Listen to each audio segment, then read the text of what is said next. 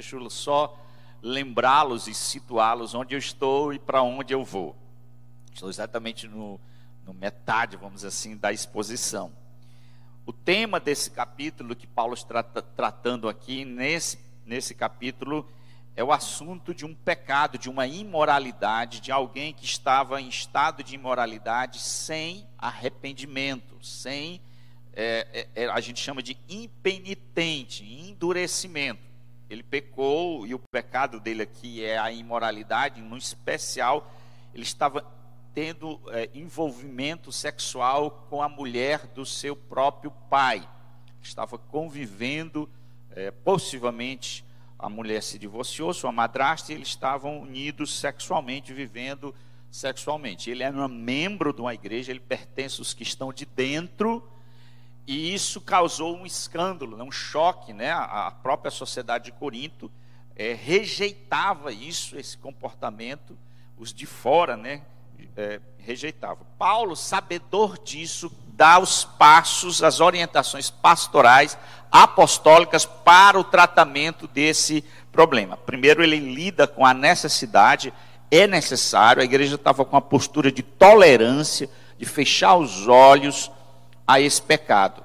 E depois, foi a mensagem do domingo passado, Paulo dá o processo de como que deve ser tratado esse pecado dentro da igreja. A igreja não pode ficar fechando os olhos a essa realidade, ela deve agir para trazer o tratamento, e Paulo dá os passos, né? Vocês se unam, né? Se reúnam em nome de Jesus, né? No poder de Jesus, entregue a Satanás, e a fim de que ele seja salvo. Todos esses temas, esses assuntos eu já tratei nas mensagens anteriores. Se você está aqui pela primeira vez, visite nosso canal no YouTube, está lá as exposições de todo o Coríntio, mas especialmente também desses 2 parágrafos que eu já preguei.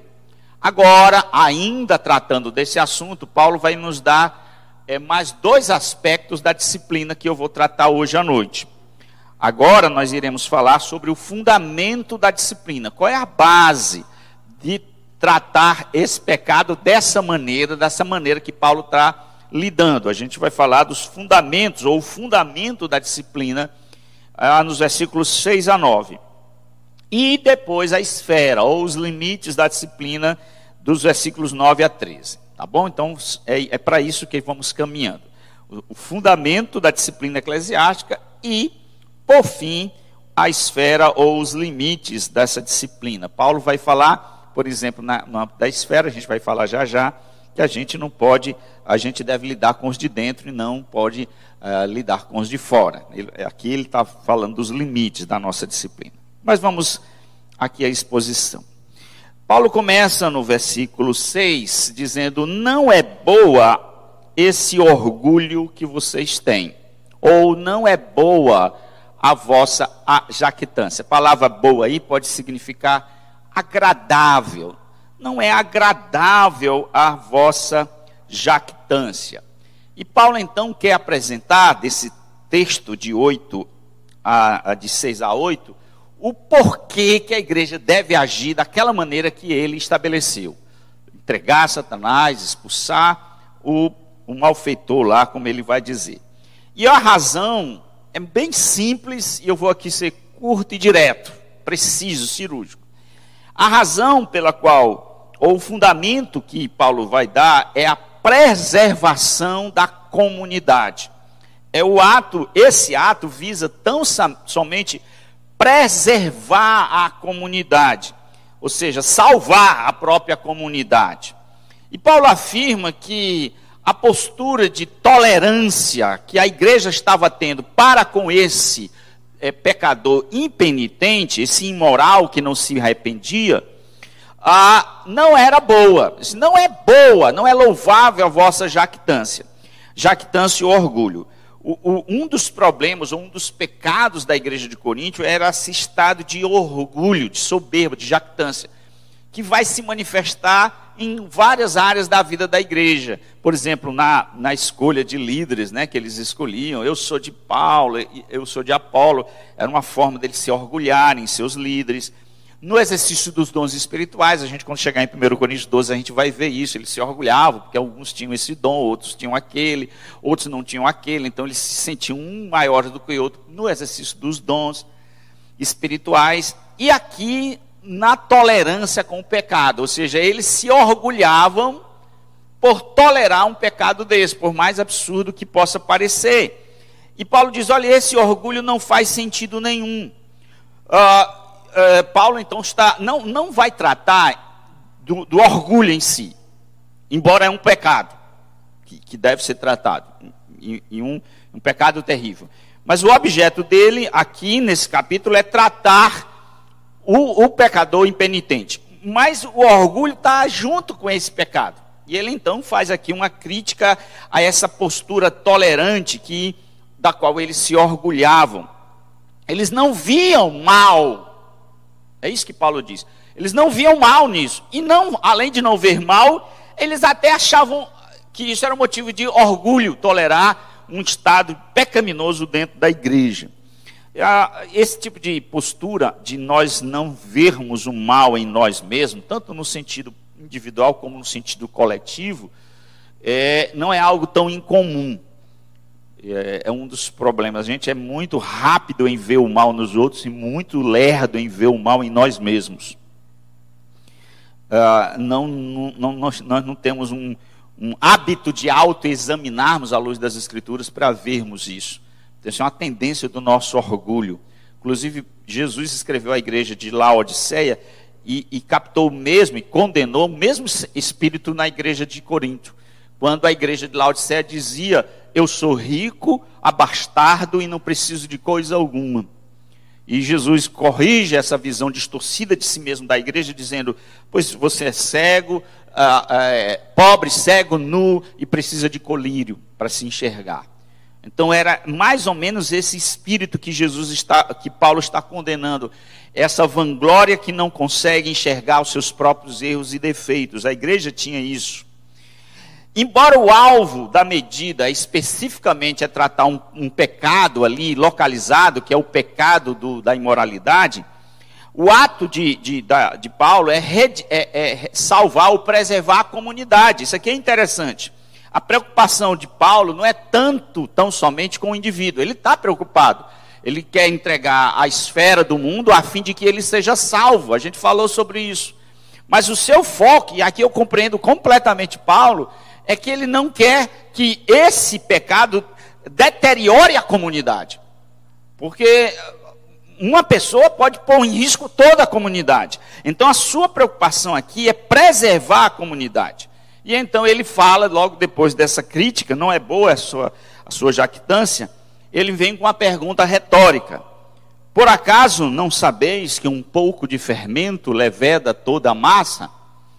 Paulo inicia com a retórica, por acaso não sabeis? Essa expressão, por acaso não sabeis, é comum na carta de Paulo aos Coríntios. Ele usa essa expressão 9 vezes em todas as suas cartas, 8 delas está em Coríntio. E é interessante saber o que significa isso, essa retórica. Por acaso não sabeis? O que Paulo está querendo dizer com essa expressão? O que está por trás dela, o sentimento do Paulo, quando usa essa expressão, por acaso não sabeis, é a ideia de uma indignação misturada até com um sarcasmo ou ironia, uma frustração. Ou seja, a retórica ali não é para lembrar o que ele já disse. A retórica ali é que eles deveriam saber o que ele vai dizer. É tão óbvio. Você acha que já viveu essa coisa, né? Com um pai chega para um filho, você não está sabendo? É tão óbvio a coisa, é tão claro a coisa, que a pessoa lá, Paulo, está chocado. Diz, vocês que é dado a sabedoria, vocês que são tão conhecedores das coisas, vocês não sabem isso? Às vezes a gente se choca com a ignorância das pessoas. Não é necessariamente com a ignorância. Paulo não estava aqui atacando a ignorância, ele estava tendo acesso sarcástico. Isso é óbvio demais, isso deveria ser óbvio e claro. Essa postura de vocês não se sustenta, não é pela falta de conhecimento. Não, é óbvio que não. Vocês sabem. Quando Paulo diz, por acaso não sabeis, ele não está criticando a ignorância, ele está dizendo, isso é óbvio demais. E o que é que eles deveriam saber? O que é que eles deveriam saber? Aí ele diz, não, um pouco de fermento leveda toda a massa. Isso aqui parece-nos ser um ditado, né? Água mole, pedra dura, né? A gente tem esses dados, tanto bate até que fura. Pronto, isso aqui parece ser um ditado da época, uma máxima, um provérbio. Um pouco de fermento leveda toda a massa. Diga-me com quem tu anda, direis quem tu anda. A gente usa isso, toda cultura tem esse conhecimento adquirido pela vivência, pela observação. E Paulo cita isso de novo em Gálatas 5:9. Portanto, parece ser um ditado muito corriqueiro. Um pouco de fermento leveda toda a massa. Parece que Paulo aqui está citando isso. E eu vou dar uma explicação aqui de panificação, viu, irmãos? De como fazer pão. Aprendam aí, né? Estou brincando. Naquela época, amado, tinha alguns processos de se fazer pão. Vou fazer um parênteses de questão cultural aqui. Dois processos predominam, naquela época, hoje três. Quais são os processos? Existia o processo da chamada do fermento mesmo. O fermento biológico, a gente dizia. Então, esse fermento biológico era cultivado, era algo raro, difícil, caro de se obter. Então, dificilmente as pessoas faziam pães com fermento biológico, como a gente compra no supermercado. O outro processo que se usa, ou que se usava naquela época, chamava-se a fermentação natural, que era a criação do próprio lactobacilos, estou moderno aqui, né, irmãos? Né? Do fermento em si. Como é que eles faziam? Eles faziam uma massa, com água, massa, farinha, e nesse processo tirava um pedaço, separava um pedaçozinho e colocava a parte. Para quê? Para fermentar, né? Os micro-organismos iam... E aquilo ali ia ficar com fungos, com bactérias, sei lá, né? O pessoal da biologia isso depois me responde se era fungo ou bactéria. Mas alguma coisa ia acontecer ali. Ia uma fermentação natural. E aí o que acontecia? Eles deixavam isso por uma semana... Na outra semana que iam fazer pão, eles pegavam o que estava fermentado, aquele pedacinho, e colocava na massa nova, para fermentar. Então era assim o processo de fazer a chamada levedura, fazer o pão ficar fofinho. Eles acrescentavam semana a semana, sempre um pedaço do pão da semana anterior já fermentado. Paulo então, né? É bem claro aqui, o que ele deve fazer? Versículo 7, ele diz, olha, vocês devem fazer jogar fora o velho fermento. Paulo, então, amados, vai fazer alusão, aqui tem que ter um conhecimento do Antigo Testamento, mas eu vou explicar rapidamente, de duas festas religiosas, que eram chamadas as festas dos pães ázimos e a Páscoa. A festa dos pães ázimos e a Páscoa. Essa festa dos pães ázimos, que é pão sem fermento, consistia na remoção de todo o fermento da casa. Isso está em Êxodo 12. E ela seguia outra festa muito conhecida, a maior festa dos judeus, que era a festa da Páscoa. Paulo vai pegar esses dois eventos, a festa dos pães ázimos e a festa da Páscoa, para tirar poderosas aplicações em relação a esse pecado aqui. Vamos pensar na festa dos pães ázimos. A festa dos pães ázimos, ou festa sem fermento, tinha como propósito, isso está em Êxodo 12, além da questão religiosa, né, da celebração religiosa, tinha uma questão sanitária. Ou seja, por quê? Porque corria-se o risco de uma contaminação. Daí eles removiam todo ano, ano a ano, todo o fermento da casa. É claro, né, irmão? Você separar um pedaço de pão, esse negócio não vai terminar bem. Isso vai dar em doença, isso vai dar alguma coisa. Esse negócio de ficar separando um pedaço de pão, jogando na massa, mais cedo, mais tarde, isso dá problema. E Deus, né? Deus preocupado, além do aspecto religioso, ele estava preocupado com a saúde do povo. Então, em função disso, do perigo da contaminação, eles faziam o seguinte rito. Eles, anualmente, antes da Páscoa, eles limpavam, faziam uma faxina na casa e tiravam todo o fermento velho. Todo o fermento velho. Uma espécie de higienização do lar. Todo aquele fermento que foi acumulado. E eles comiam uma semana pães ázimos, sem fermento. Porque já que eles tiraram o fermento todo, então passavam uma semana só com aquelas bolachazinhas, né? Um pão meio duro, sem a levedura. O ponto aqui é que o fermento é algo bom, mas pode se tornar algo mal, infectando e contaminando toda a casa, no caso aqui, toda a igreja. Hoje nós diríamos um ditado assim: uma laranja podre estraga todo o cesto. A gente fazia uma, né, comparação, a equivalência dinâmica cultural.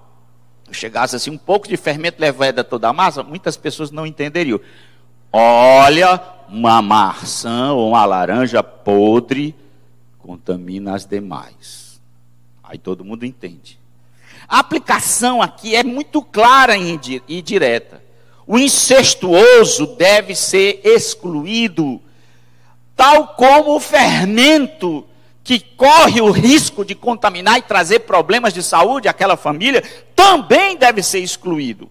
E o propósito, Paulo diz, olha, jogue fora o velho fermento para que vocês sejam nova massa. Está vendo? Faz todo sentido.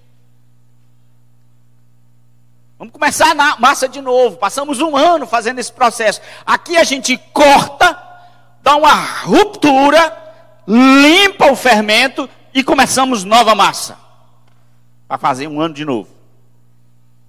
Portanto, aqui é que Paulo está chegando às suas aplicações. Acabem com esse fermento do pecado no meio de vocês. Para que continue sendo um povo santo aí em Corinto, massa nova. Eles devem se tornar aquilo que já são pela graça de Deus. Você está me ouvindo? Se você não estiver cochilando aqui, eu falei uma frase um tanto quanto complexa e paradoxal. Eles devem se tornar aquilo que já são pela graça de Deus. É isso que Paulo diz, olha, vocês joguem fora o velho fermento para que vocês sejam nova massa. Aí ele diz, como já são. Como de fato são. Eu não estou entendendo o que Paulo está dizendo, você vai dizer, né? Eles já são nova massa, mas não são, e tem que jogar o velho fermento para se tornar aquilo que eles já são. Parece confuso o que Paulo está dizendo, mas deixa eu explicar. O que Paulo está dizendo aqui, amados, é algo que a gente chama na teologia de imperativo e indicativo. É um conceito muito interessante. Ele está aqui evitando a ideia de que o ato de você expulsar o pecado ou o pecador, isso tem algum mérito ou vai tornar você digno de salvação. Esse ato é pastoral, mas não é necessariamente salvífico. Por quê? Porque vocês já são pão. Não é pela obediência, não é pelas nossas obras que nós somos salvos. Paulo está dizendo aqui, olha, vocês já se tornaram em Cristo nova massa. Em Cristo, pelo que Cristo fez, vocês já são nova massa. Tornem-se aquilo que já são em Cristo posicionalmente. Tornem, né? Tornem. Isso aqui é muito interessante. Deus nunca nos manda fazer algo sem nos dar a graça, o poder, a base, o fundamento. Vamos pegar em Êxodo 20, quando Deus disse assim ao povo, a introdução dos 10 mandamentos. Diz assim, eu sou o Senhor que te tirei da terra do Egito. Aí vem o mandamento, não terás outros deuses diante de mim. Não farás para ti imagem de escultura. Terceiro mandamento, agora me faltou. Vamos lá. Não tomarás o Senhor, o nome do Senhor teu Deus. Honra teu pai e tua mãe. Vários imperativos morais. Mas antes de tudo, Deus diz, eu tirei você da terra do Egito. Eu resgatei você. Faça isso porque eu fiz isso. Antes, não entenda que os meus mandamentos aqui é para você ganhar alguma coisa de mim. Eu já salvei você, porque eu lhe redimi do pecado, da escravidão. Não tenha outros deuses diante de mim. Não tome. Então Deus é assim, amados. Paulo está usando o mesmo princípio. Vocês em Cristo já são nova massa. Uma vez que vocês já são, tornem-se aquilo que devem ser, aquilo que foram feitos em Cristo. Jogue fora esse velho fermento, porque vocês já são massa nova. Vivam de acordo e na altura do Evangelho, daquilo que o Evangelho nos proporcionou. Se eu for fazer uma ilustração mais moderna, eu diria que Paulo está dizendo aqui, numa linguagem médica. Alguém chega com a doença, o oncologista faz um exame. O oncologista olha lá, você está com câncer. E só tem uma maneira de não dar metástase e causar um dano irreparável e mortal. É eliminar esse tumor. Vai doer, mas vai lhe salvar. É mais ou menos isso que Paulo está dizendo.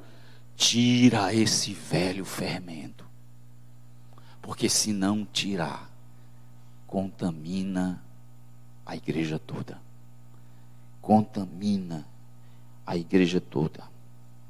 Portanto, o velho fermento aqui tem a ideia de permeação, de contaminação, mas também tem a ideia de ruptura entre o passado e o presente. Por isso que, anualmente, tirava e limpava todo o fermento da casa do judeu. Eu imagino até Paulo, um garotinho, um adolescente, aquele bichinho na cabeça, com uma lanternazinha, né? Lamparina, procurando fermento na casa, onde tem fermento, onde tem fermento, onde tem fermento, para fazer a faxina.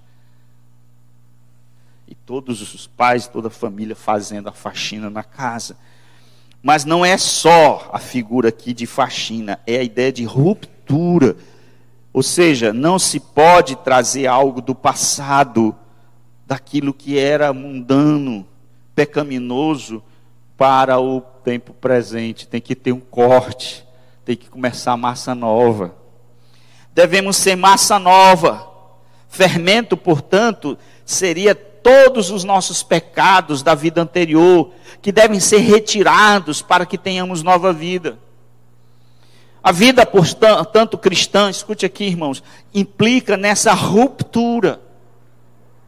Ruptura, assim como rompia-se, limpa tudo para começar a nova massa. Assim também a gente deve fazer o mesmo. Jogue fora o velho fermento para que comece uma nova massa. E Paulo aqui chama a atenção, né, disto, de que devemos fazer essa ruptura entre a vida velha, a vida antiga, com uma nova vida. Ou seja, quando eles saíram do Egito, eles deveriam se livrar todo o fermento. E anualmente eles deveriam fazer tudo isso. E aqui implica o quê? Nos velhos padrões, nos velhos costumes, nos velhos hábitos. Jogue fora isso. Nas velhas linguagens. Eu, quando me converti, irmãos, eu tinha 18 para 19 anos. E eu fui, acho que como um jovem descrente, absorvi uma linguagem muito suja, muito ruim, muito chula. Usava isso frequentemente, todos os jovens, adolescentes da minha, usava quase constantemente. Talvez só diante dos meus pais eu não usava isso. E essa linguagem pornofônica me acompanhou. Quando eu me converti, eu tinha convicção disso, que não fazia parte da minha nova vida. Eu sabia disso, ninguém chegou para mim. Eu percebi isso, isso não convém a um cristão. O senso já me dizia isso, o bom senso. E, só que não foi um processo fácil de romper isso, esses padrões, não foi. Eu me lembro muitas vezes lutando para ficar me despindo desse velho homem. E vinha... E eu tirava e colocava outra. E foi assim, me despindo e me revestindo, me despindo e me revestindo, que consegui ser aquilo que Jesus quer que eu seja em Cristo. Uma nova linguagem. Atualmente, há um processo de aculturação ou acomodação no meio cristão, um caminho de volta. Não há ruptura. Não há rupturas. Pessoas que se dizem cristã estão usando linguagens chulas, palavrões. Tem gente discutindo na internet se cristão pode falar palavrão ou não. Parem o mundo, eu quero descer. Como é que é? As pessoas perdendo o seu tempo discutindo.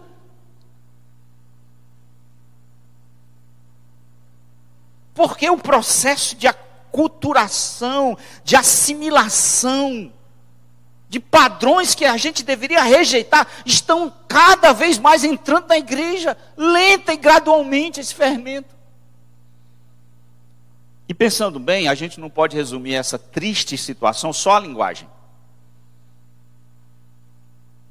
Mas essa aculturação pecaminosa em maus hábitos, bebedices.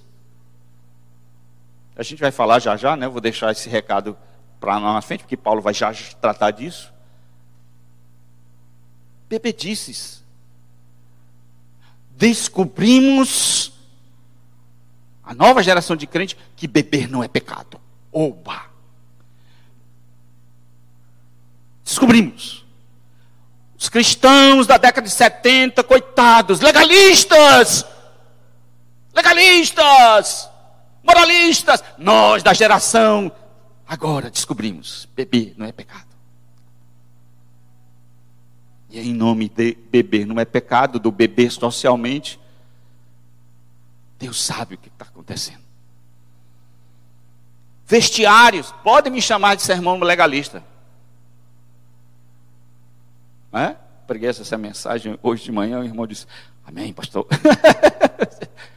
Podem me acusar de que eu estou pregando sermão legalista, moralista aqui. Vocês, irmãos, sabem que eu não sou legalista e moralista. Odeio legalismo e moralismo. Minha mensagem é a cruz. Mas vestuários mundanos.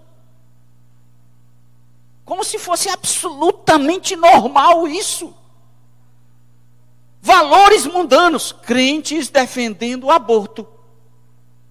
Como é que é? Crentes defendendo aborto.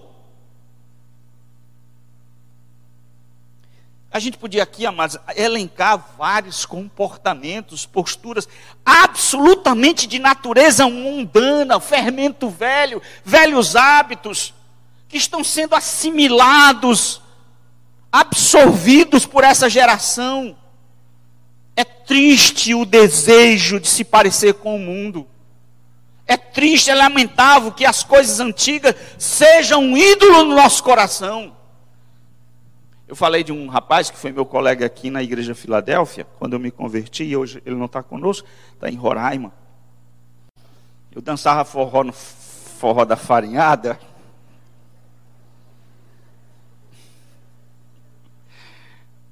E a gente ia junto. E praticamente a gente se converteu na mesma época. E aí a gente tinha sábado, era o forró da farinhada troando aqui, né? E um encontro de jovens aqui na nossa igreja, aqui, bem pequenininha aqui na frente. Eu pegava a Bíblia e ia para a igreja, não ia mais para o forró da farinhada. Né?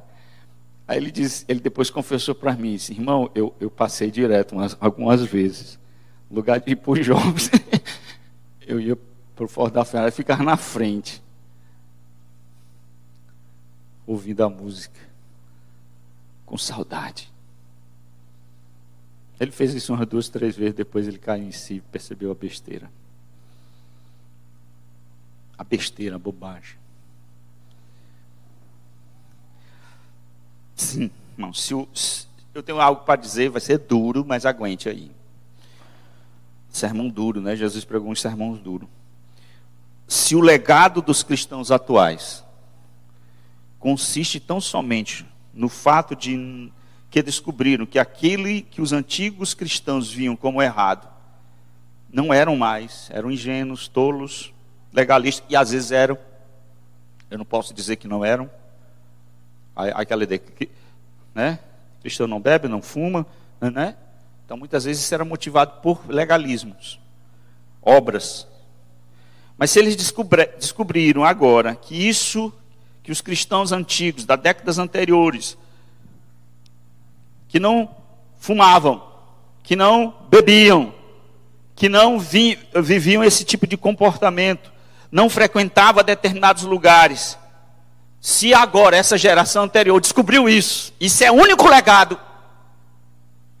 Se esse é o único legado, nós descobrimos que aqueles cristãos eram legalistas, viviam numa bolha religiosa, nós nos libertamos. Agora nós estamos livres para beber, para fumar, porque aquilo era uma pencha, um fardo legalista de um evangelicalismo moralista. Agora nós estamos livres. Se isso for a única herança dessa geração, é digno da gente chorar e lamentar. É só isso. Vamos voltar ao texto, porque aqui o Senhor me ajude aqui. Versículo 8, a segunda festa, versículo 7, a segunda festa que Paulo cita aqui, amados, é a festa da Páscoa. Paulo diz, por que nós devemos ser nova massa? Por que devemos jogar o velho fermento? Aí Paulo diz, porque o nosso cordeiro pascal foi sacrificado. Amém, irmãos? Porque o nosso cordeiro pascal foi sacrificado. Qual é a conexão aqui? Ele está falando sobre fermento e uma nova massa. E aí, de repente, ele fala de Cristo como cordeiro pascal. A relação é bem clara. A Páscoa vinha logo depois da festa dos pães ázimos, sem fermento. A Páscoa vinha 7 dias depois. Ou seja, e a Páscoa significaria o livramento, o corte de uma velha vida para uma nova vida. Todo mundo conhece o Páscoa aqui, é conhecido.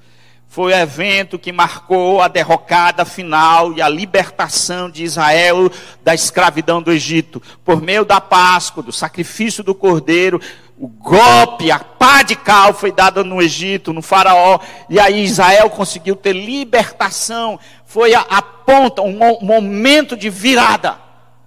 Com isso significaria uma separação da velha vida do Egito para uma nova vida que se chegava com Canaã.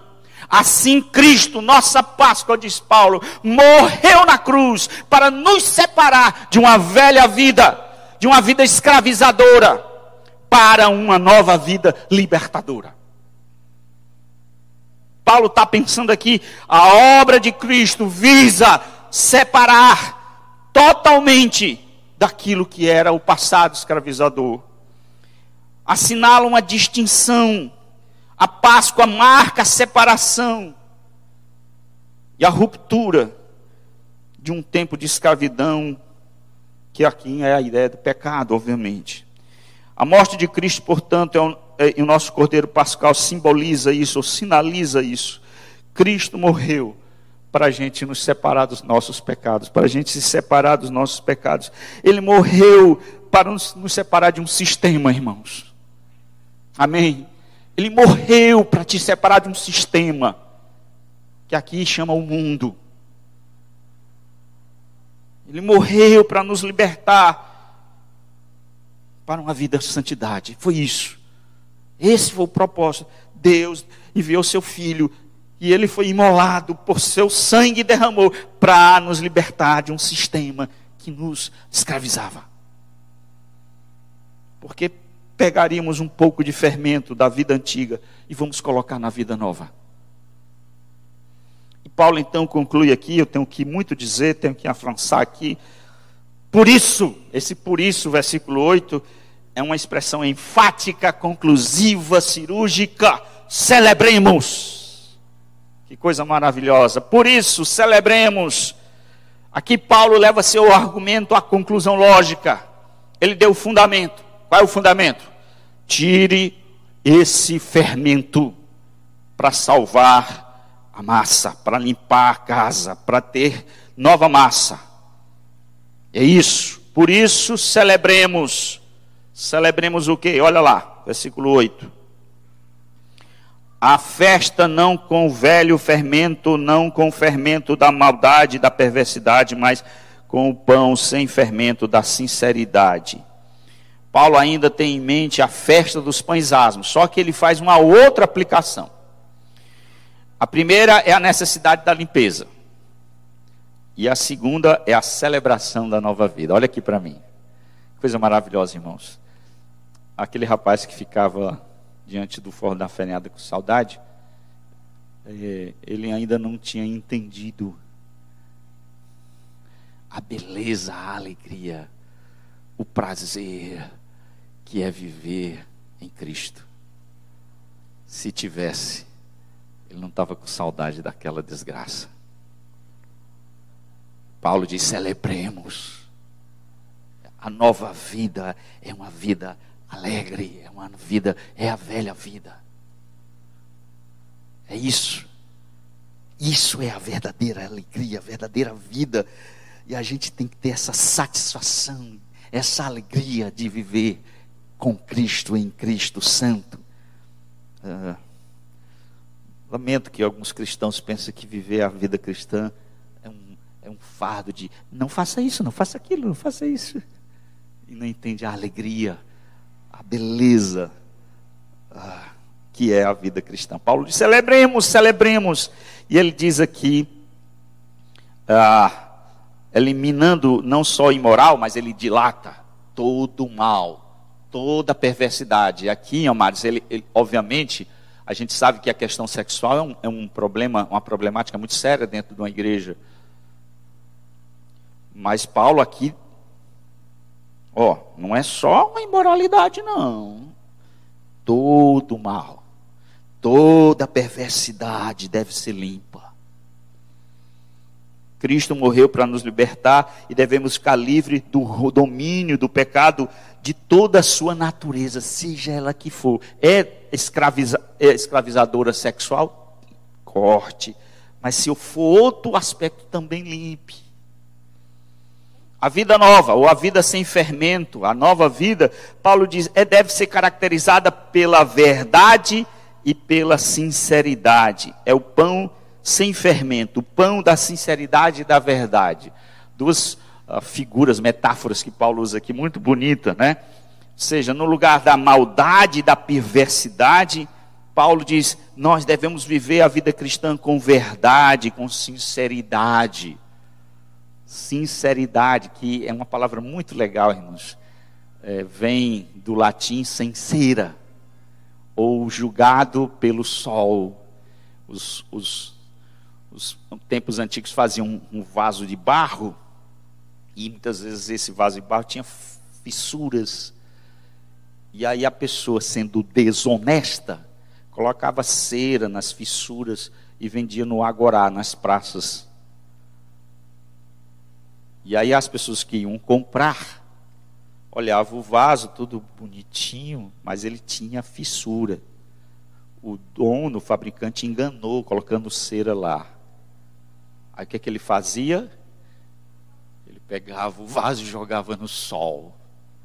A palavra grega para sinceridade, bela palavra, é helikrineos, julgado pelo sol.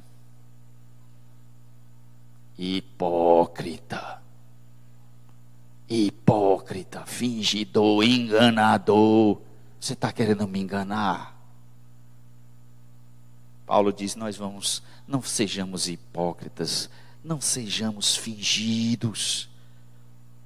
Fingimento, engano, não convém com a vida cristã. Celebremos a sinceridade sincera. Sincera, amém, irmãos? Julgados pelo sol, avaliados à luz da palavra, que mostre nossas fraquezas, nossas fissuras.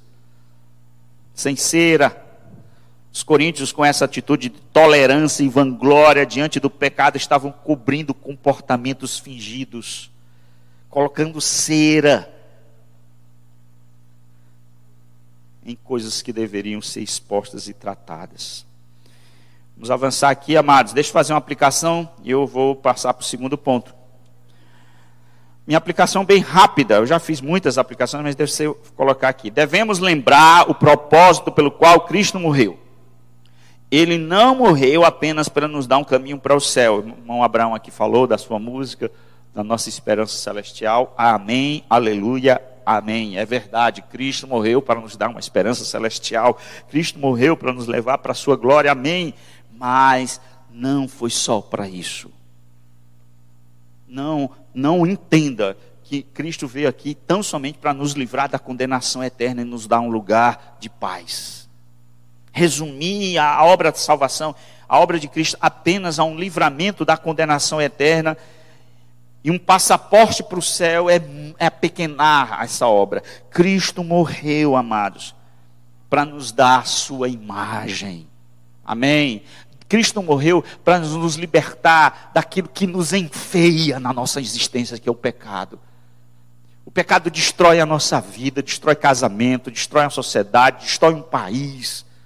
O pecado é uma desgraça. E não é só o fato meramente de que por causa dos nossos pecados a gente vai para o inferno. Sim, isso vai. Mas mais do que isso, Cristo veio derramar seu sangue para nos libertar do poder, desse domínio escravizador que o pecado nos faz na nossa vida, tanto no sentido individual como numa coletividade, numa igreja. E Ele quer que através da sua obra nós expressemos ao mundo o caráter santo dEle,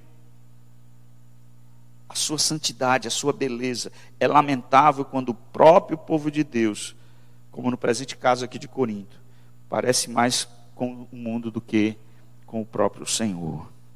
Vamos avançar aqui, vamos para os limites, amados. A partir do versículo 9, Paulo inicia os limites da disciplina. Olha aqui para mim. Está todo mundo comigo? Amém? Vamos lá. Rapidamente encerrar aqui a exposição. Paulo começa dizendo: na outra carta vos escrevi a vocês que não se associem com impuros. Olha aqui, Paulo escreveu uma carta antes dessa carta aqui que a gente tem. Então, a primeira carta não é a primeira carta, é a segunda carta. Vocês entenderam?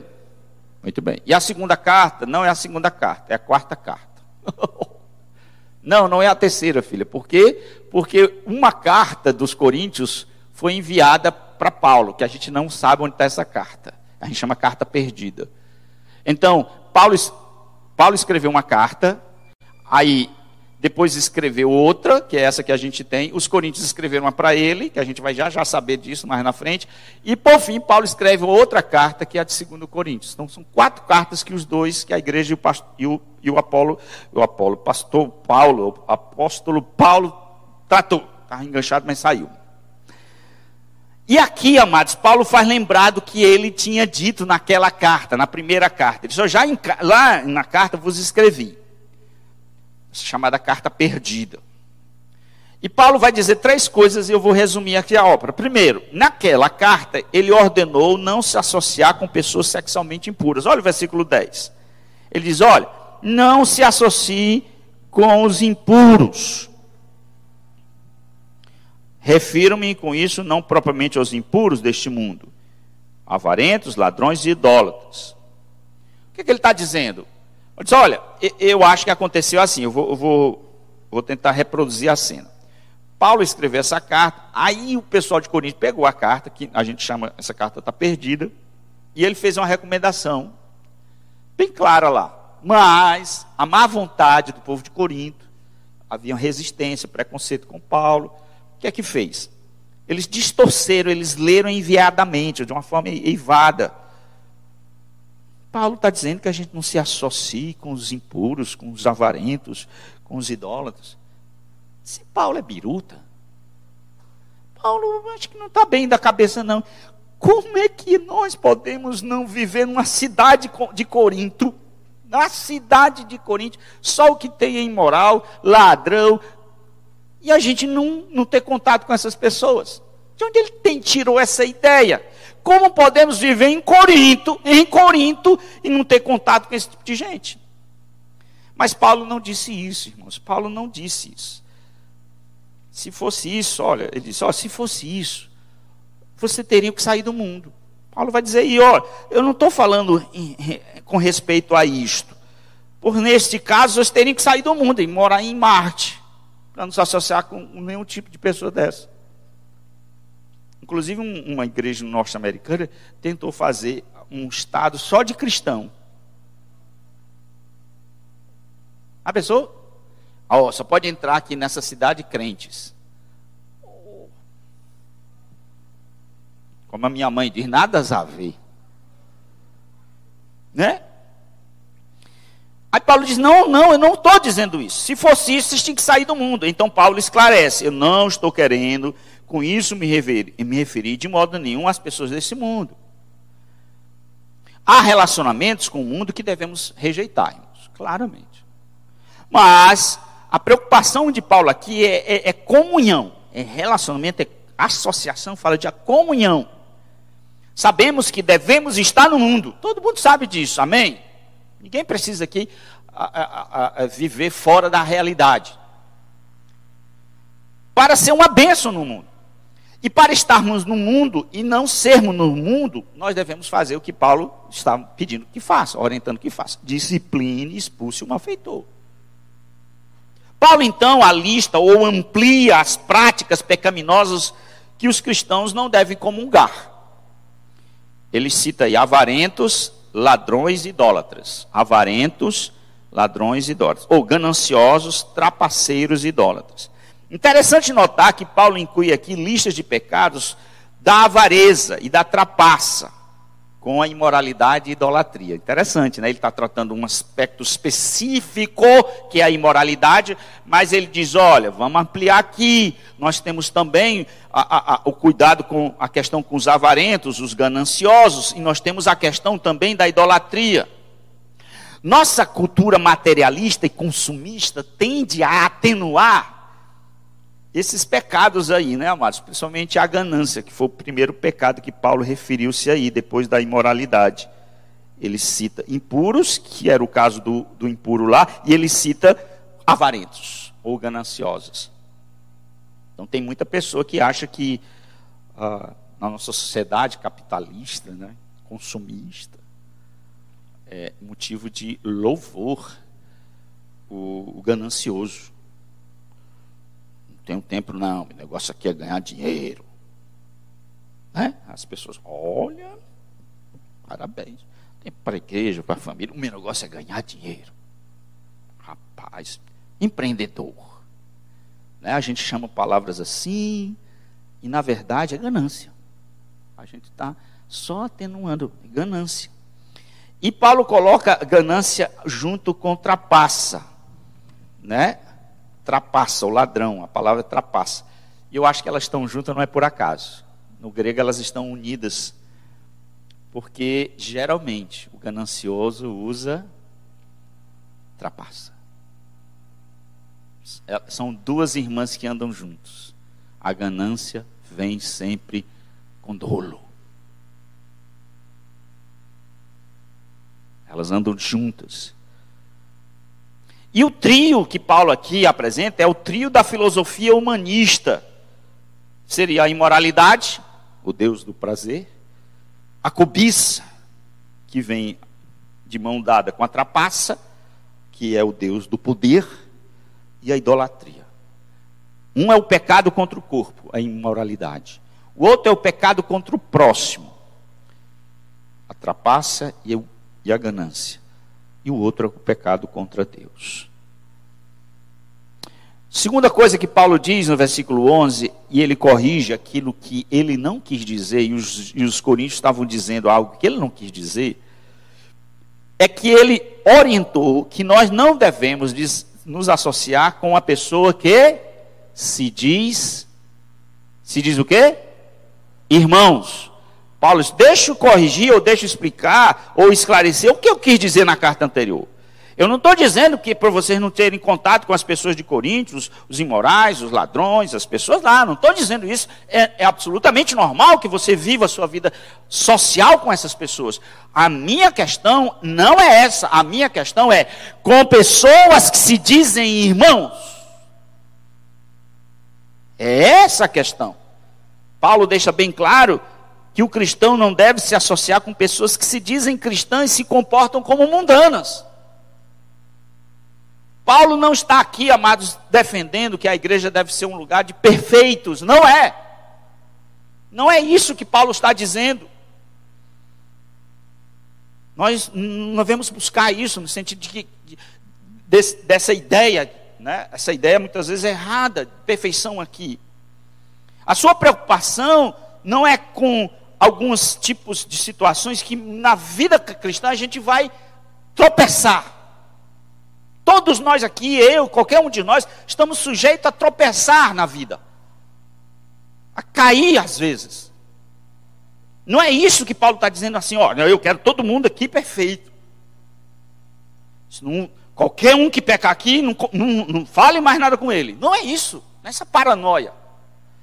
O que Paulo está preocupado é com pessoas que se dizem cristãs e mantêm, ouça, práticas, hábitos, costumes pecaminosos. Os cristãos já desfrutam as bênçãos do porvir, já têm o Espírito, celebram a nova vida, devem ser um povo santo, já são novas criaturas, portanto vivam como nova criatura, não com padrões e hábitos pecaminosos da velha vida. Jogue fora isso. Paulo também não está negando que os cristãos não tenham lutas. Um sermão desse pode causar, às vezes, na consciência alguma alfinetada. Eu sei disso. Mas eu não estou falando de lutas que nós temos contra os nossos pecados. Todos nós aqui temos. Eu tenho. Paulo não está se referindo a isso. Inclusive, uma marca da vida cristã é lutar contra os pecados. É ter tentação. Aliás, quanto mais perto de Deus, mais sensibilidade com os nossos pecados temos. Quanto mais íntimo de Deus, mais capacidade a gente vai ver as nossas fraquezas morais e a gente vai se angustiar. É por isso que muitas vezes a gente não quer intimidade com Deus. Porque sabe que é uma maneira que a gente se aproxima, enche do Espírito, o próprio Espírito vai ministrar na nossa vida e dizer, isso aqui não é bom. Então Paulo não está lidando aqui, tentando trazer a ideia de que a vida cristã não tem tentações, todos nós temos. O foco aqui são aqueles que persistem em seu antigo modo de vida e querem viver dentro da igreja assim. Esses a gente precisa cortar relações. Esses a gente tem que cortar. E Paulo vai aumentando a sua lista, né? Que ele vai ampliando assim, ele vai dizer mais, mas agora, versículo 11... Escrevo a vocês que não se associem com alguém que, se dizendo irmão, for devasso, avarento e idólatra. Esses três Paulo já falou. Aí ele acrescenta mais: maldizente, bêbado ou ladrão. Nem mesmo com esse comam. Só rapidamente, para expor todo o texto, passar nada. Paulo acrescenta dois outros vícios. Ele chama maldizente e bêbado. Paulo acrescenta dois outros na sua lista terrível, né?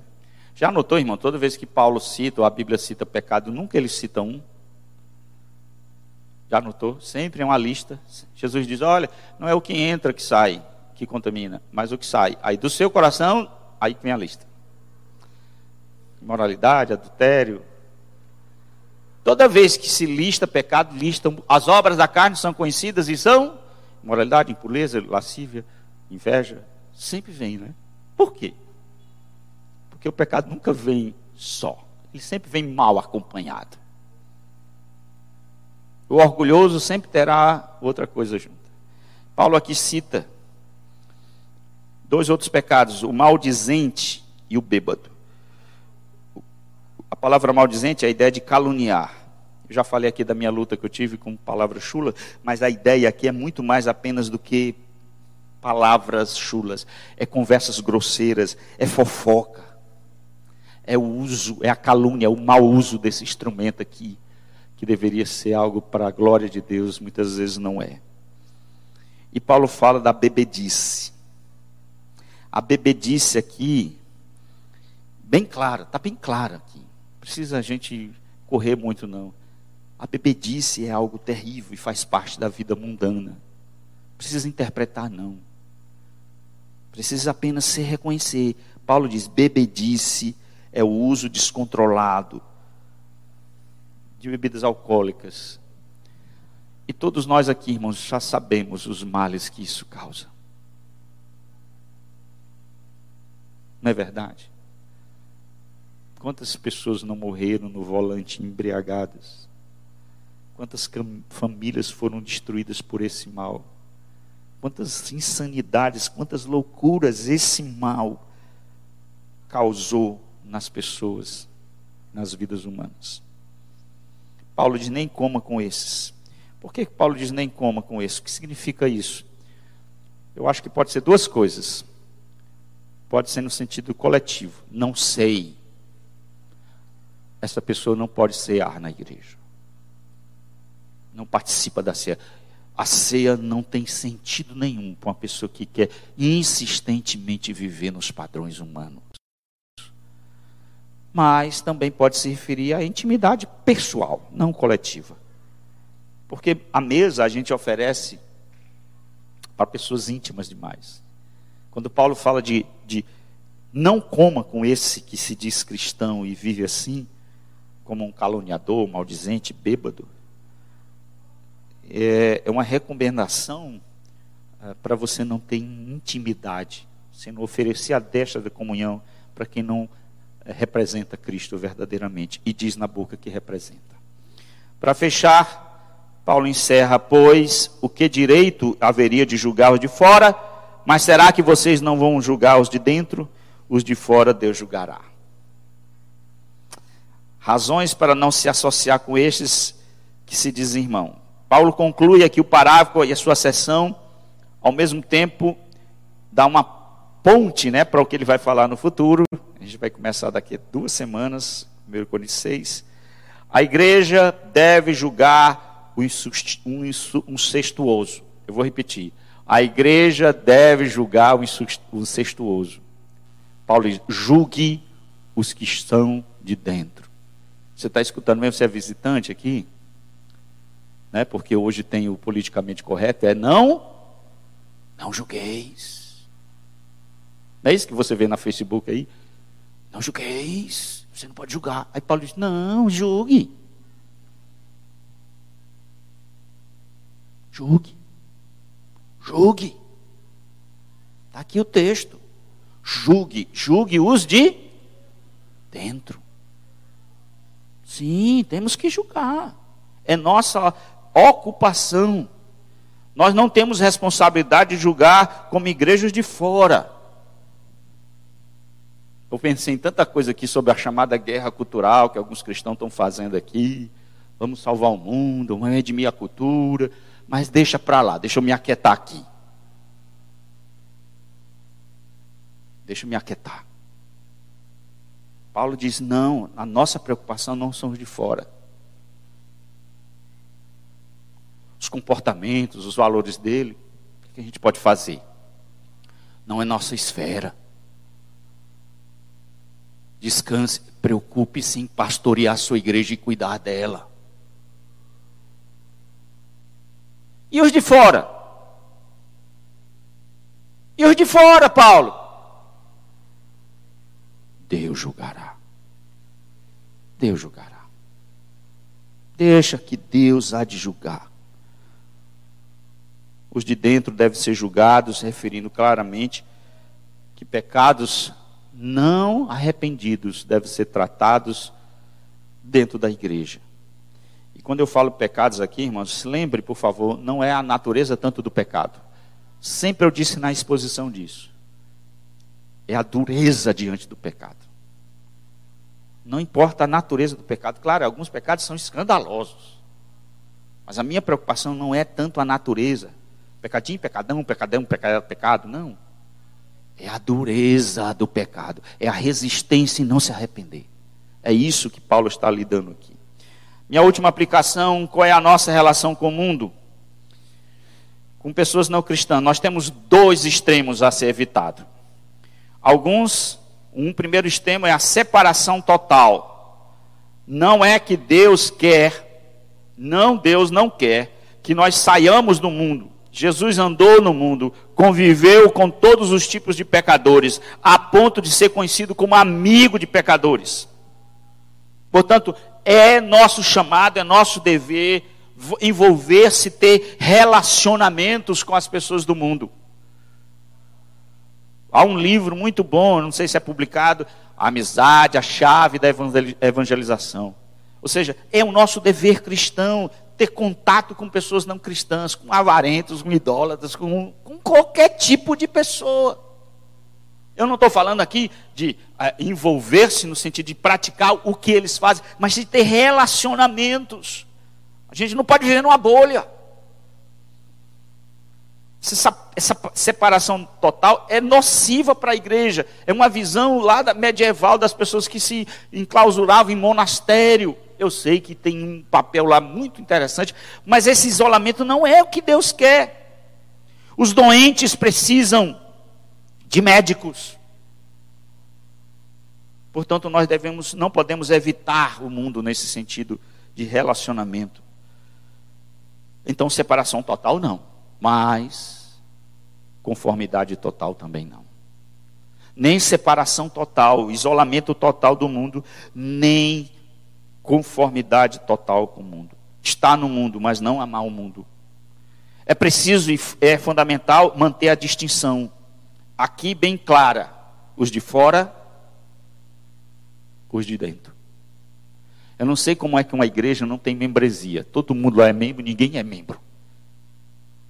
Porque Paulo aqui deixa bem claro: há uma linha aos de fora e aos de dentro. E quem é que a gente sabe quem é os de fora e os de dentro? É um anjo. Deve ser um anjo que vai dizer, isso aqui é o de fora. Não, é a igreja.